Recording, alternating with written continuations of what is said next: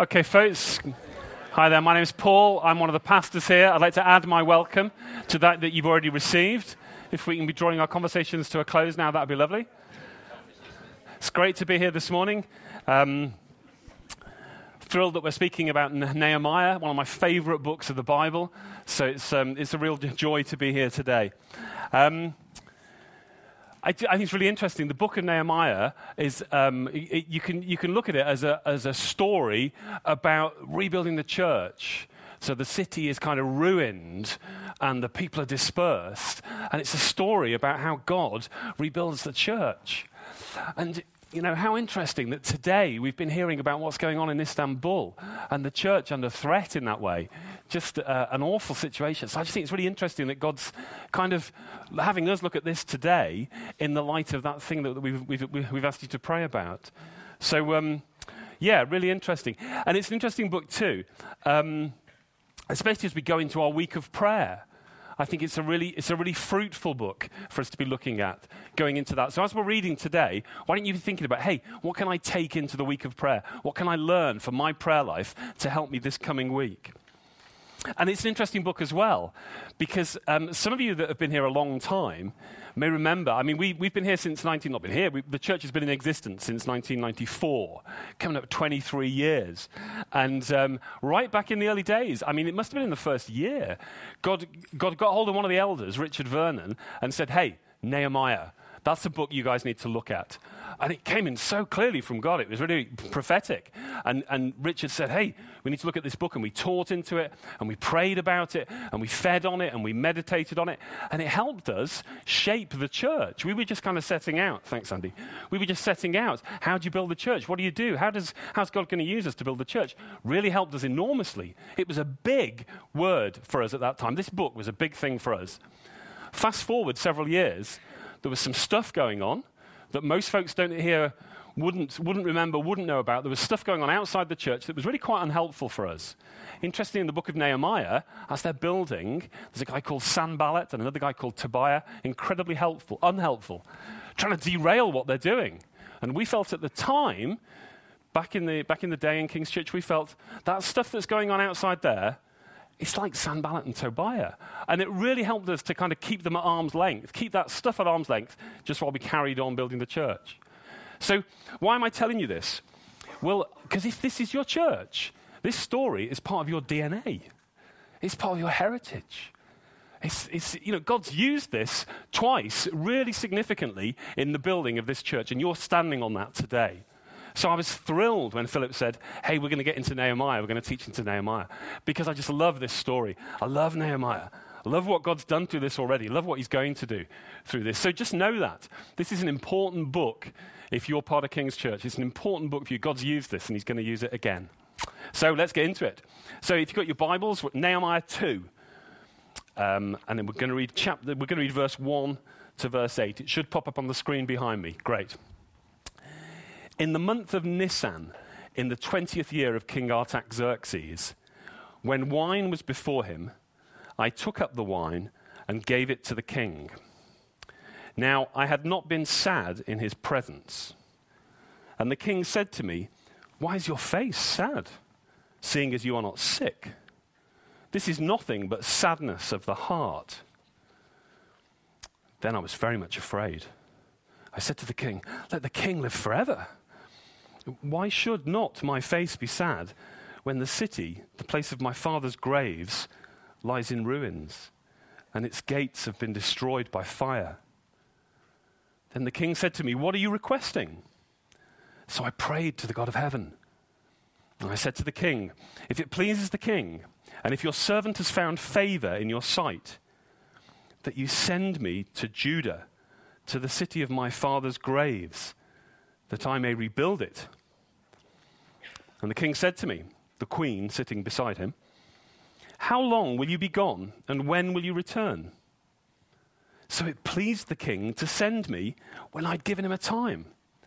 And I said to the king, If it pleases the king, let letters be given me to the governors of the province beyond the river, that they may let me pass through until I come to Judah. And a letter to Asaph, the keeper of the king's forest, that he may give me timber to make beams for the gates of the fortress of the temple, and for the wall of the city, and for the house that I shall occupy. And the king granted me what I asked, for the good hand of my God was upon me. Mm, let's pray. Lord, we're just so grateful for your word to us, Lord. We're so grateful for the way you teach us. You open up your heart to us. And, you, and we're so grateful for your Holy Spirit. You take your words and you plant them in our hearts. And you change us, Lord. We're so grateful for that, Lord. And we say today, Lord, would you do, would you do that again? Holy Spirit, would you teach us? Teach us what's on the heart of God. Teach us what, what you'd have us take away from this, Lord. Change us, Lord. We want to be the church that you'd have us be. So get hold of us today, Lord, for your glory. Thank you, God. Amen. Amen. Terrific. So, if you were here last week, you'll have heard Philip um, doing chapter one. We're in chapter two, and then there's a handful of other chapters. So, what I'm going to do is I'm just going to do a quick flyby to set some context before we get into it. So, we're 445 years BC. The Babylonian Empire has taken over Jerusalem, and then the Persian Empire has taken over the Babylonian Empire. So, the Persians are in charge. They've taken the people of God from Jerusalem and scattered them all over the ancient world. So, they're just like insignificant, they're nowhere.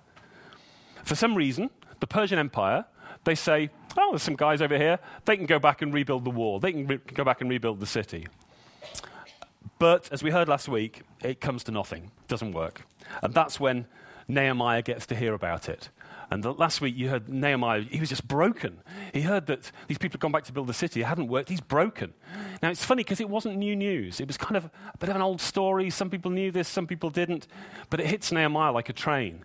His response contrasts with everybody else's. What's the big deal? Well, you see, a city in those days, in that context, without wars, would be at the mercy of anybody passing through. Any, any new influence that wants, any new king that wants to set up and rule, anyone that wants to steal stuff, there's no, no way of defending that city.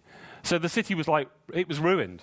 It was, it was insignificant. And sure enough, all the people had been taken away and dispersed.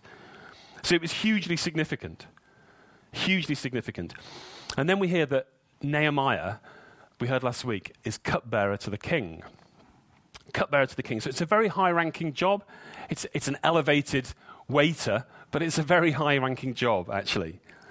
And he's the guy that prevents the king being poisoned every time he drinks wine because he tastes it first. No, that's not poisoned. You're good to go. So that was his job. So now we're in the month of Nisan. That's what it says at the start of the passage, doesn't it? We're in the month of Nisan. And that's actually four months after chapter 1. So he's been praying and fasting for four months. And we hear he comes before the king, he's looking a bit gloomy. And the king knew that he wasn't sick because you wouldn't turn up in that job if you were sick. You wouldn't be sneezing all over the king's wine. So it's not illness, must be something else. He probably looks tired as well. If he's been praying and fasting and seeking God and getting into God's word and preparing and planning for four months, he probably looks a bit worse for wear. So the king says, Hey, what's up? Nehemiah explains this situation about Jerusalem. The walls are down, the gates are burned, it's defenseless. Now, the king at that point thinks he understands, and he does to an extent. I get it, says the king. If a city's got no wall, it's useless. I get it. Um, it's going to be vulnerable. Sure, yeah. You can, go and, you can go and fix up that city, which is a strange thing for him to accept. But on the face of it, he thinks it's a material situation. Nehemiah sees it as a much more significant situation. The walls are down. Nehemiah understood that the city, Jerusalem, was synonymous with the people of God and the kingdom of God. God had said that this was a covenant community. What does that mean? It's a community, it's a people under a promise. And the promise was that he was going to make that nation more numerous than the stars in the sky that he was going to make that nation his dwelling place, that he would be glorified on earth through that nation. If the city's in ruins, the people of God are a laughing stock. and the name of God is shamed and disgraced. So Nehemiah sees the rebuilding uh, uh, quite differently from how King Artaxerxes sees it. Now, of course, the city is a picture of the church. So for us, it's got an even, an even more potent dimension, I think. Because we look at it and we see the church. We see God's aim in the Bible for the church is to be beautiful and pure and spotless and without blemish. The Bible talks about Jesus being like a, a bridegroom, and the church is his bride. It's perfect. And it's, it's bright as the sun, it's beautiful as the moon, says the Bible. But that's not the vision that we see today when we look at the church. And you could, you could say that about King's Church. You could say about the church around the corner. The churches together in the borough, London, UK, the world. The church isn't a pure, spotless bride right now, is it? If you were here last week, Philip, I, I was incredibly helpful, shared that of the 173,000 people in the borough of Kingston, this week, 170,000 of them are not in church. Yeah? Those guys are not going, the church is beautiful and pure and spotless, I need to get there. They're not. They're, they're, they, they don't see it like that. They think it's a, like a minority interest group. They're, they're, not, they're not seeing it the way God would see it. The walls of the church are down, the walls of, of the city are down. Numerically, it's a rounding difference, isn't it? 100, you know, a couple of thousand out of 173. It's a rounding difference. The Bible talks about it being like an army with banners, i.e., a force to be reckoned with. It's not where we are today. So there's a huge chasm, I think, between what the Bible says of the church and the reality of where we are today. So if Nehemiah looked at the walls of the city and he mourned, that's what we should be doing. We should be looking at the church and mourning and go, oh, God's got a great picture for the church. How are we going to get there?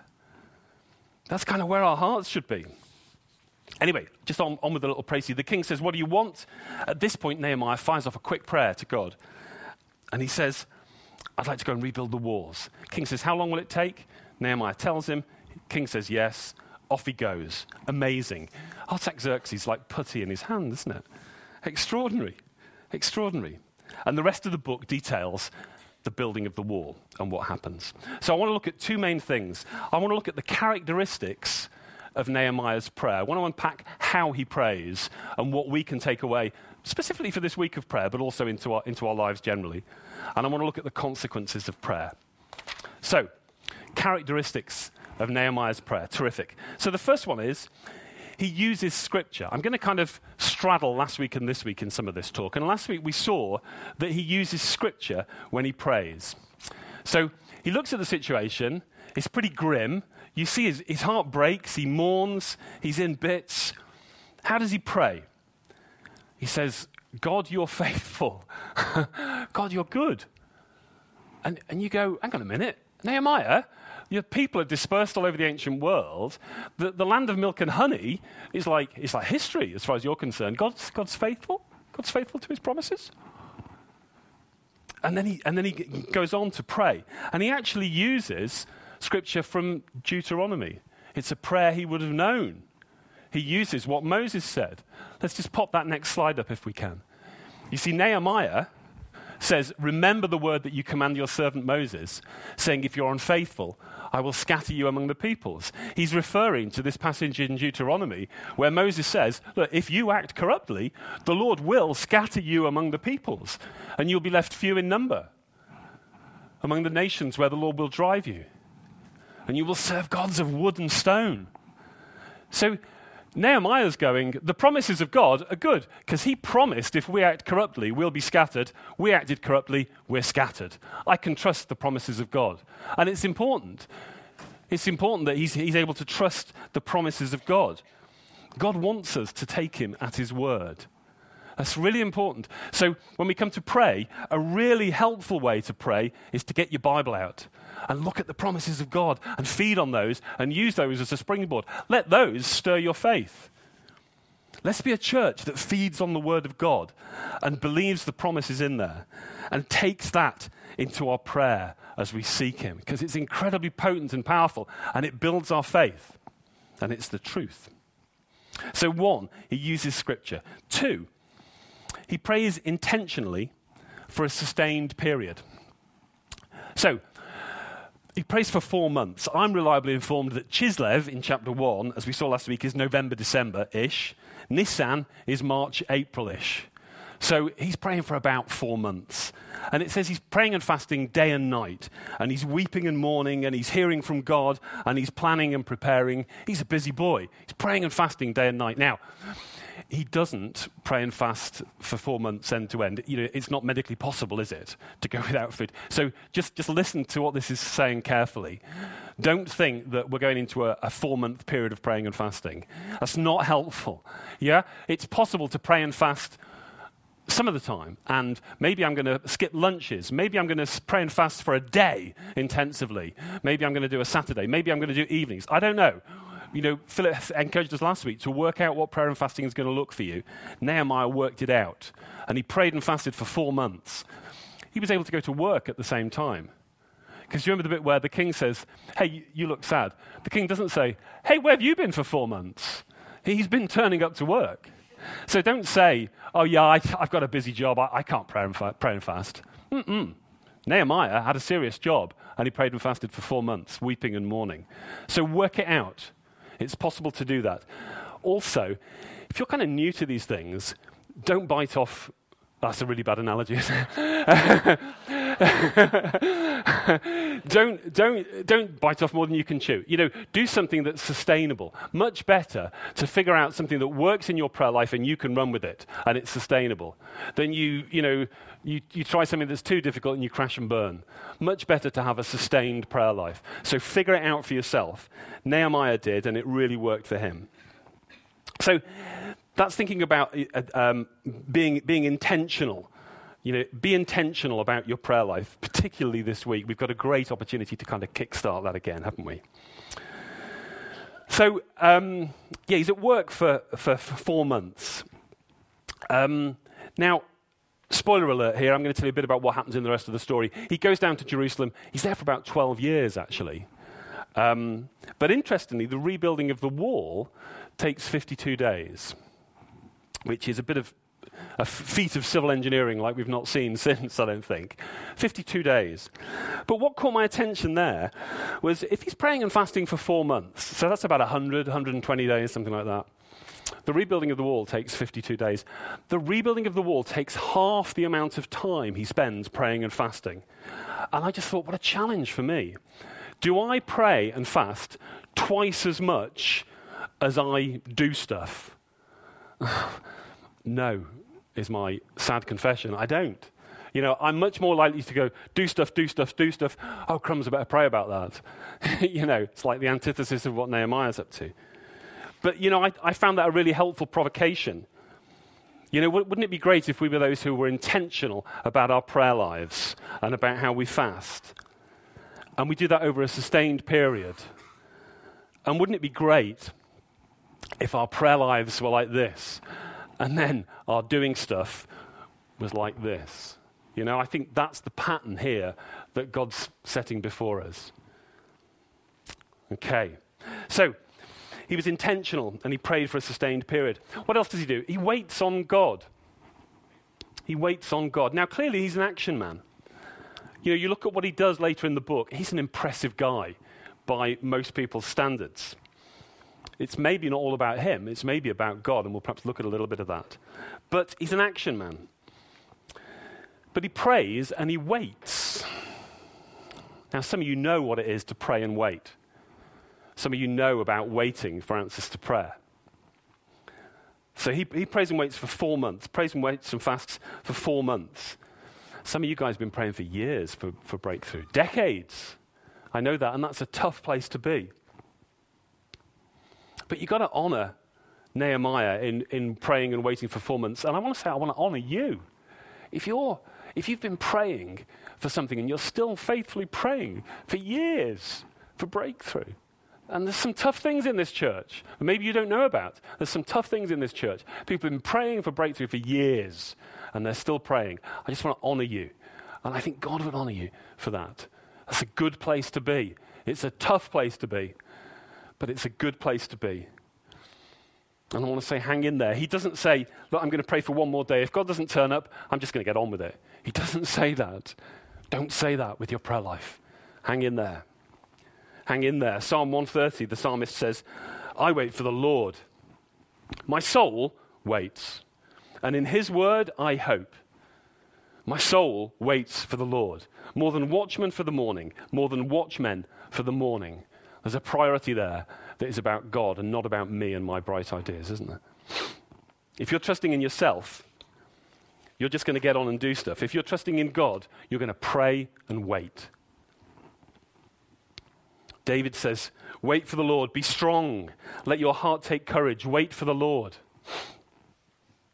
Let's be those who pray and wait for the Lord. It's not an easy thing to do. Let your heart be strong and take courage.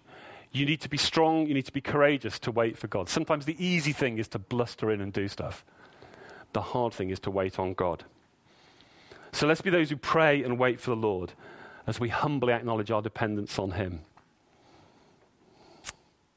So the next point I wanted to just bring out was he prays big prayers and little prayers. It's a complex theological point, so hang in there with me on this one. Big prayers and little prayers. So um, it's interesting. He's been praying for four months. The boss says, What is it you want? And what does he do? He prays. Hasn't he prayed enough already? You know, how much praying does this guy want to do? Well, Belinda and I like to chat. We like to get time together each day to catch up. We like to prioritize that if we can. We like to carve that time out. Maybe we go for a little walk in the park, or we just sit down and we have a little chat over a cup of tea. What, what are you thinking? What's going on? How's stuff going? Can we pray about something? You know, we like to build that time in. It's like a building block. We affirm one another. Your life's better when we get serious, serious amounts of time together on a regular basis, daily if we can. But as well as that, we just like to catch up with each other. Maybe a little quick call, maybe a little text, maybe a little cuddle in the kitchen as we pass each other, you know, whatever. Just little moments, grab a moment as you can, just part of daily life. And it's good. Now imagine I come home from work one day and I go to Belinda, just get a little peck on the cheek in the kitchen, and she goes, Way, back off. We, we, we had quality time this morning with you. That's done. Come on, you know, that part of our day's done. Or I, you know, one, one, weekend she says, "Oh, Paul, I think it would be great if we could maybe get Saturday afternoon. We go for a walk along the river, maybe up to Richmond, grab some dinner. There's some stuff I think we need to talk about." And I go, uh, "Can we do it on text? Is that going to work?" you know, that sounds like a shaky relationship to me. You know, it's not enough in my marriage to get some big chunky time. That's it, end of. It's not enough in my marriage to go, yeah, yeah, we kind of catch up, bit ad hoc. I need both those things, really. And I think any relationship does. You know, to have a well rounded relationship, you need both those things. And my prayer life is, is one of the ways I communicate with God, one of the ways I relate to God. So in my prayer life, what I do is I get serious chunks of time to pray on a regular basis, but then I'm also firing off little tactical prayers through the day. So every day in the morning, I get my Bible out, I read, I pray, I go down my little prayer list. I've got a little prayer list on my phone, it's really helpful. I pray about the day, what's going on. But then during the day, I'm going into a scary meeting or something, and I go, oh God, a little prayer in the moment, just like maybe referencing back to when I was praying in the morning, and just kind of weaving that whole thing together. I think it's both and. And that's what we see Nehemiah doing. He gets that structured big chunk of prayer, four months. The king says something, pew, off goes another little prayer. So it's really helpful if you can to carve out that time every day. I've got to say, for me, hands down, it's in the morning. You know, I just I need that as prep. I need to get ready for my day by praying and reading the Bible. I kind of find if I try to muddle through the day and then catch up at the end of the day with my prayer and Bible reading, it's like, oh, I wish I'd done this this morning. you know? So I would say to you, if you can get your time in the morning, do it. But do it. Do it whenever you can.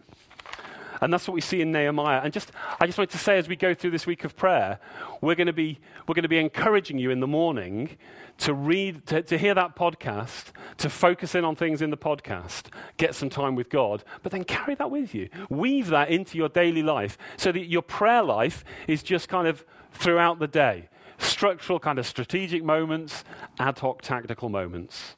That's what we see in Nehemiah. And I just want to encourage you to, to be doing that this week as we go through, but also ongoing, really. So, what else? He prays big prayers and little prayers. He prays with humility and audacity. That's like, he's, very, he's a humble guy, but he's a bold, sort of asks big questions kind of guy. I love his humility. I mean, he knows how to serve this guy. He's a, he's a senior guy for the king, but basically, he's a servant, isn't he? He serves the drinks. That's what he does. But he puts himself under the authority of the king. He knows what it is to be under authority in his daily life at work. And then when we, we looked last week at that prayer, you read the words in that prayer. Here's a guy that knew what it was to be under authority. He was a humble man before God. He says, Great and awesome God who keeps covenant and steadfast love, hear my prayer. He confesses the sin of his whole people group, as well as his family and his own sin. He knows what it is to be humble before God. But don't misread humility as lack of ambition in the kingdom of God. Have you ever seen such an audacious ask? The servant comes in, looks a bit glum. King says, What's up? He says, Well, King, listen. You know that city you hate, that was home to the people you subjugated? Can you give me 12 years off work so I can go and rebuild that city to make it strong and defendable again, so the God you don't even believe in can be known and worshipped and glorified, and the people you enslaved can go and worship him and honor him. Oh, and can you build me a house? Oh, and can you fund the whole thing? I mean, that's a massive prayer, isn't it? When my kids were little, and it was, and it was Christmas time, and you know, they did a little Father Christmas list. Sometimes they'd get the Argos catalogue and just copy pages out from the Argos catalogue. I used to think, well, that's audacious. You know, Nehemiah puts them in the shade. This is, this is much more significant than the Argos catalogue. But I love it because you go, that's all about God, isn't it? I've got a humble man here that's asking for the biggest thing, the biggest ask I've ever seen. God's put that on his heart. That's what God was doing in that four months. He was putting this on Nehemiah's heart. You've got to ask yourself are your prayers ambitious enough in the kingdom of God? Are you allowing God to put big asks on your heart? Am I exercising faith in the kingdom of God when I pray?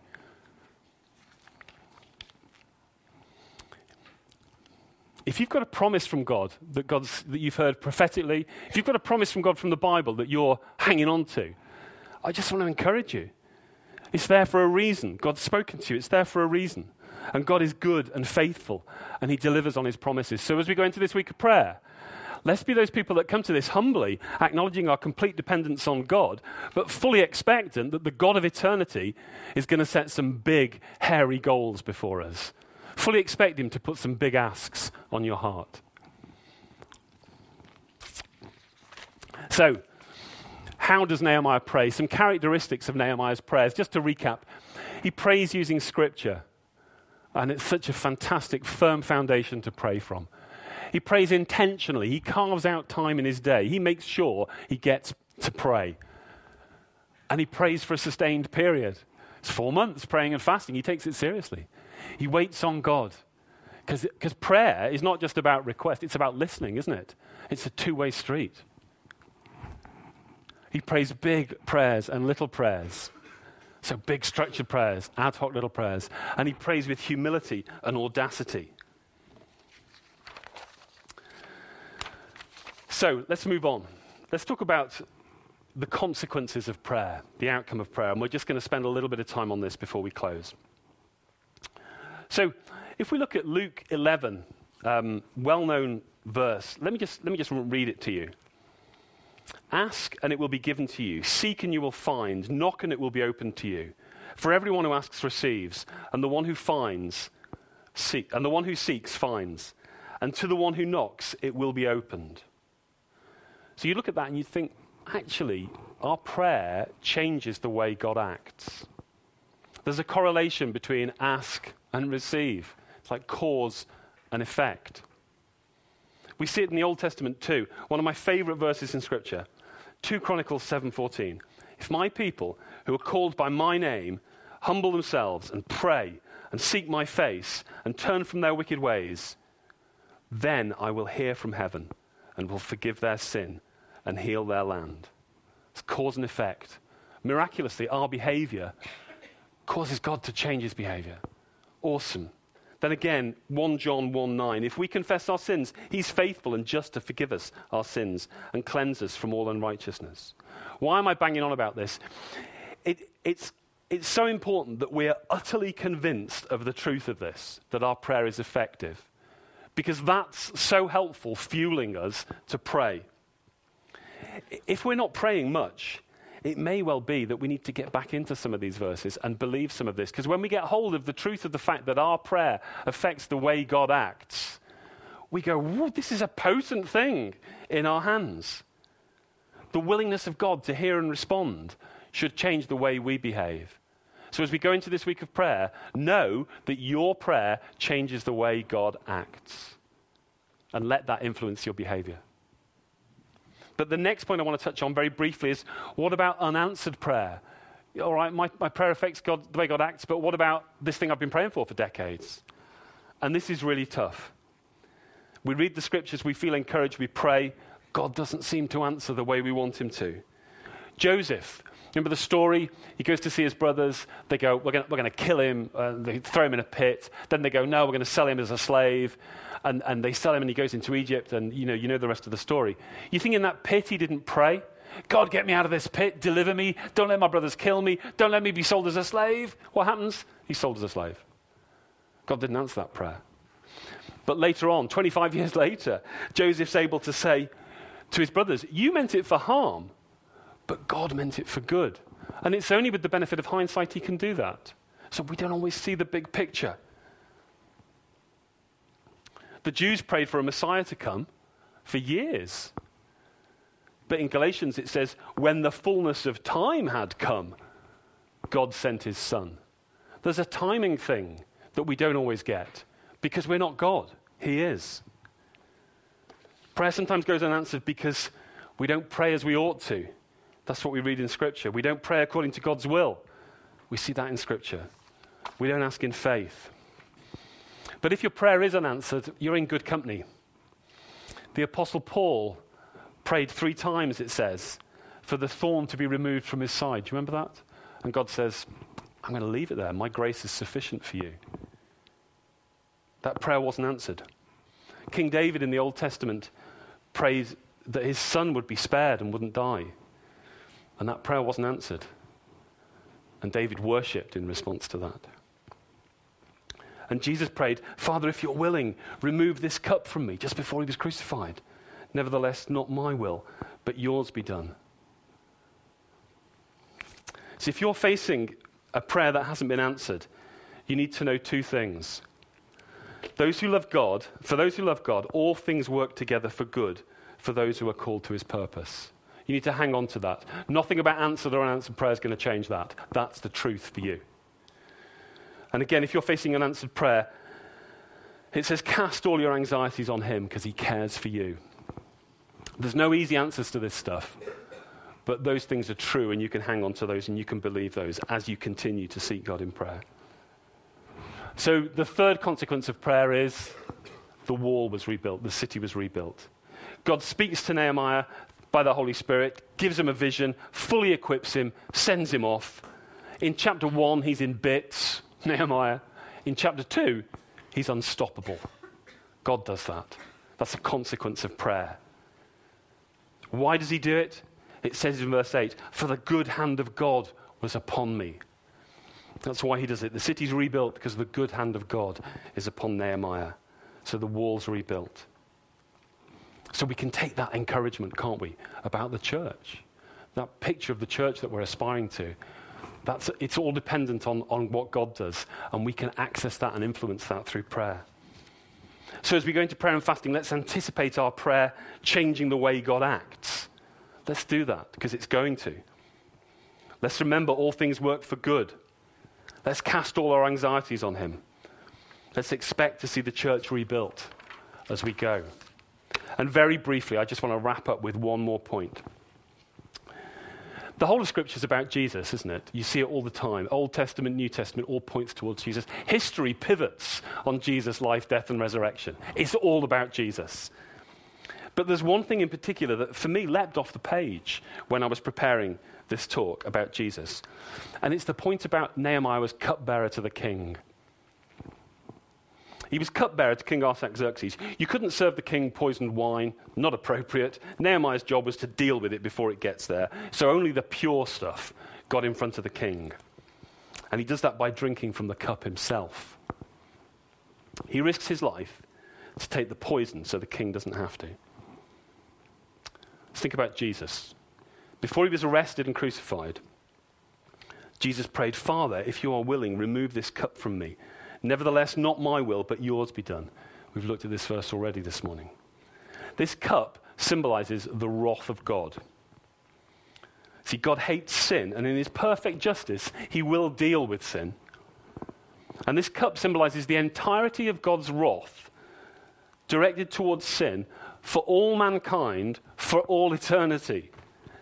It's terrifying, isn't it? This cup of God's, the Son of God's wrath is before Jesus. See, one day we're going to stand before God. You and I are going to stand before God. And Jesus is offering us the chance this morning to make sure that when we stand before God, we are guilt free. No stain, no blemish, no imperfection. That's the offer.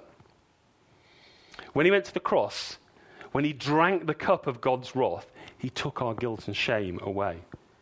And furthermore, he offers us perfection not only cleanliness from that, but also he offers us purity, spotlessness, righteousness.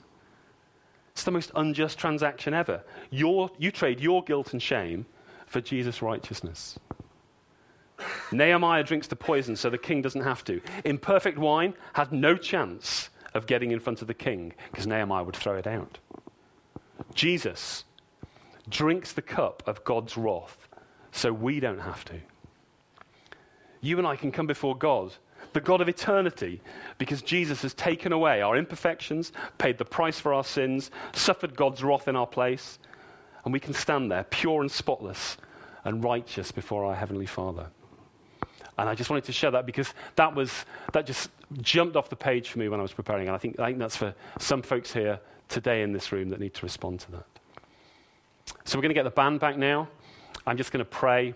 And then we're just going to, I'd, love us to be able to respond to this. There's all kinds of points coming out of this this morning. I'd love you in your hearts, just as we worship, to be able to respond to that. The prayer team are going to be over to my left.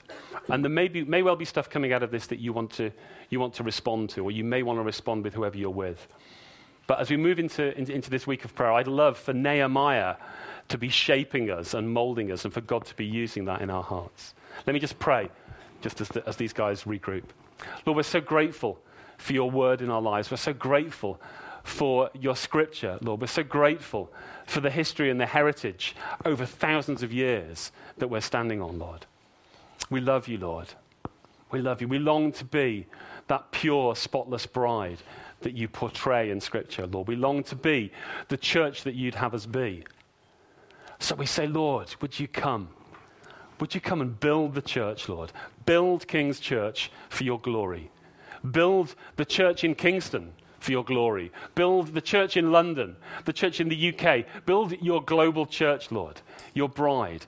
Build it for your glory as only you can, Lord. And we want to say, Lord, we're, we're here, Lord. Use us, Lord. We want to be those that are engaged in rebuilding the wall. We want to be those that put our backs into it. We want to be those that pray and fast and seek you, and that you can use us for your glory. Thank you, God. Amen.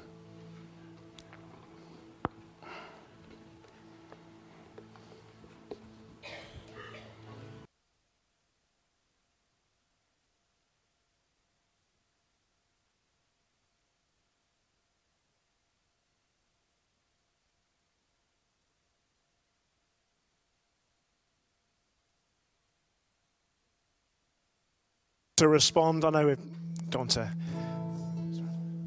add lots of additional talking. I want to, help us respond in the, in the moments that are left. And as Paul indicated, there's a prayer team there. And I was chatting to the guys yesterday at our men's breakfast about looking perhaps as we move to the rows, just to shift the culture a little bit in how willing we are to receive prayer. Listen, I know it's not straightforward here. Steps and desks and chairs and speakers, and it's not straightforward.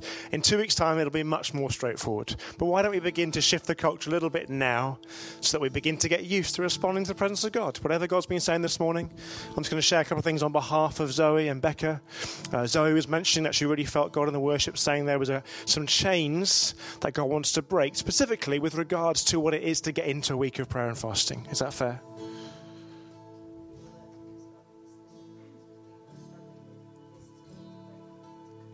Great, thank you. So, in addition to that, this is this is a great week in which God can break some other specific chains if you if you let Him, if you respond. So, could you come and be on the prayer team? That'd be great. Um, Becca was sharing before. Becca, who had notices before, was sharing that she felt very specifically God saying to that three people came this morning, I think together, all of which or some of which had migraines. Um, it's pretty specific. So that's you. You came as a three, or you came as a one, and you've got a migraine. Becca's also going to come and join us down to the front. If you're a, a guy and you lead a life group or a cluster group, I wonder if you could come and um, be on the prayer team as well, just to bolster the, the male side of things. Paul, could you come and be with us? Patrick, could you come and be with us? We've only got a few minutes, but I'd love us just to get used to if God's here with us, if He's building His church, if He loves you, if He wants to bless you, then it kind of makes sense to meet with that and respond with that. Yeah, there's a touch from God available this morning for us to begin to be a church that responds and loves the touch and the presence of God. Guys, I'm looking to you to set an example, and we're going to enjoy responding, praying, knowing healing, power, and going into this week of prayer with real momentum, real power. Let's worship, let's respond, let's pray.